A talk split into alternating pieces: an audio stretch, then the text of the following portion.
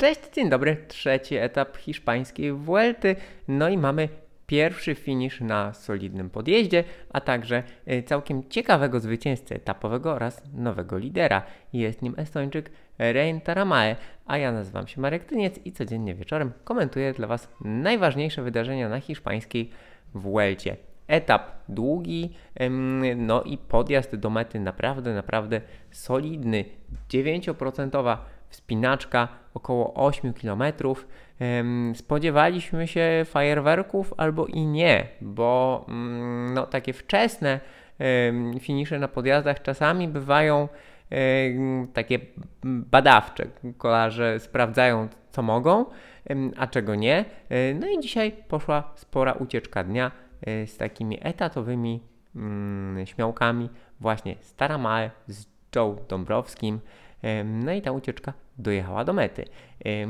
Jeżeli chodzi o to, co się działo w peletonie, to zdecydowanie rywalizację pokrzyżował wiatr. Wiało dość mocno.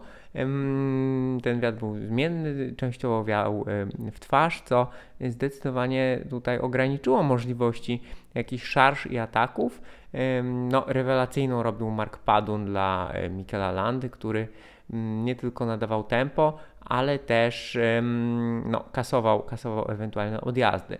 E, tutaj tak najbardziej śmiało poczynał sobie Adam Yates, Adam Yates, który no, chyba próbował troszkę sprawdzić rywali to raz, a dwa odrobić strat e, z czasówki i e, z bycia zatrzymanym przez kraksę.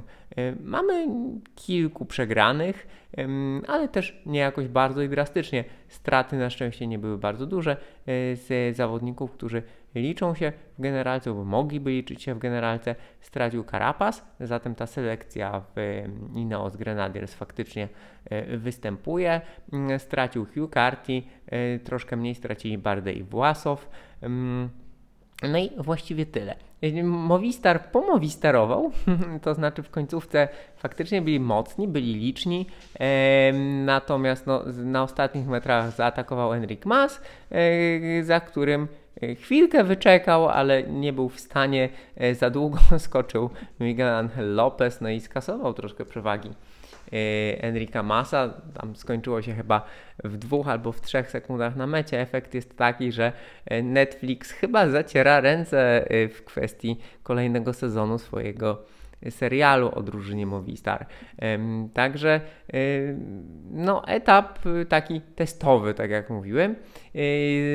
Mam już dane dotyczące tempa podjeżdżania, no i to tempo nie było wcale wolne, bo wygląda na to, że mm, ta grupa najmocniejsza, ścisła czołówka, około, około 10 zawodników od, y, słuchajcie, Y, słuchajcie, od y, Masa, który no, te 3 sekundki przed Lopezem, od Masa do Alejandro Valverde, około 25,5 minuty prawdopodobnie wjeżdżała ten podjazd, to jest, to jest prawie 1700 metrów na godzinę, to jest niecałe 6 watów na kilogram, biorąc pod uwagę, że było pod wiatr, to musieli pocisnąć troszkę mocniej, więc około 6 watów na kilogram.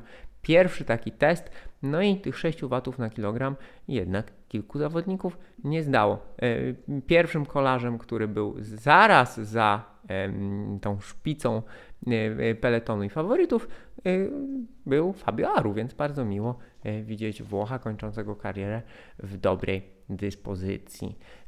Zatem jeszcze raz, ci zawodnicy, którzy dojechali w czołówce za ucieczką z klasyfikacji generalnej, którzy nie stracili, to jest Mas, Lopez, Roglic, Adam Yates, Mikel Landa, Giulio Ciccone, który tam gdzieś wisiał z tyłu, ale w końcu dogonił, Egan Bernal i Valverde. E, Egan Bernal jest e, cieniem Roglicza, podąża za nim, pilnuje w zasadzie tylko jego.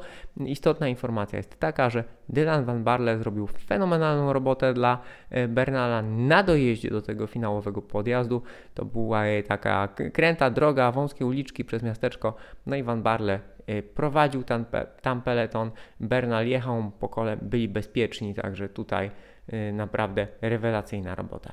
No i teraz yy, tak wygląda sytuacja w generalce. Koszulka lidera została yy, czy to oddana, czy wygrana w każdym razie. Yy, Roglic nie jest liderem, no i nie będzie nim prawdopodobnie do soboty, bo w piątek mamy taki krótki, dwukilometrowy, stromy podjazd Taramae. Jest szansa, że tam się obroni.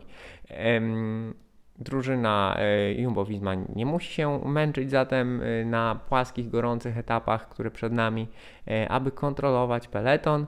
Mm, drużyna Wanty chętnie to zapewne zrobi, eksponując logotypy swoich sponsorów. No a muszę przyznać, że Rein Taramae e, to jest bardzo fajny zawodnik, który e, jest profesjonalistą wiele, wiele lat. 10 lat temu wygrywał etap na Vuelcie, w 2016 roku wygrywał etap na Giro, ten, na którym, e, na tym Giro z tą dramatyczną końcówką, na której w samym końcu Vincenzo Nibali objął prowadzenie, no i ten etap, na którym Nibali wygrał Giro, Wygrał właśnie Rein Taramae, tam też yy, o yy, awans w, klasyfika- w klasyfikacji generalnej yy, walczył Rafał Majka. Taramae ma w sumie 19 wygranych w swojej karierze. Jest, yy, był na początku zawodnikiem, który yy, był anonsowany jako duży talent, który miał walczyć w klasyfikacji generalnej, potem przeszedł do roli yy, pomocnika, Ym, teraz specjalizuje się w ucieczkach, no i niewątpliwie to jest inspirujące. To jest inspirujące, że można jeździć wiele lat na bardzo wysokim poziomie, no i od czasu do czasu osiągać te bardzo duże sukcesy, no bo co by nie mówić, e, wygranie etapu na wielkim turze to jest wielki sukces.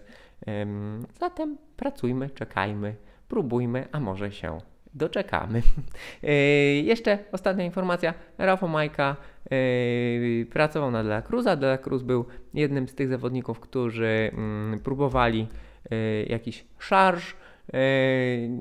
To się nie udało, prawdopodobnie przez wiatr.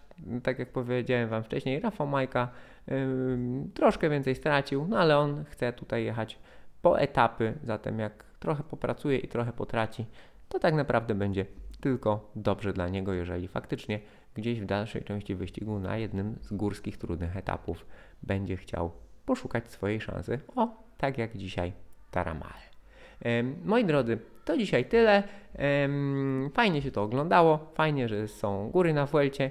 Teraz będą dwa etapy płaskie dla sprinterów, potem znowu górka, a w sobotę większe podjazdy. No więc zapowiada się to wszystko całkiem fajnie.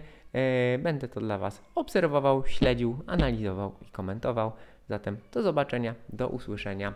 Cześć.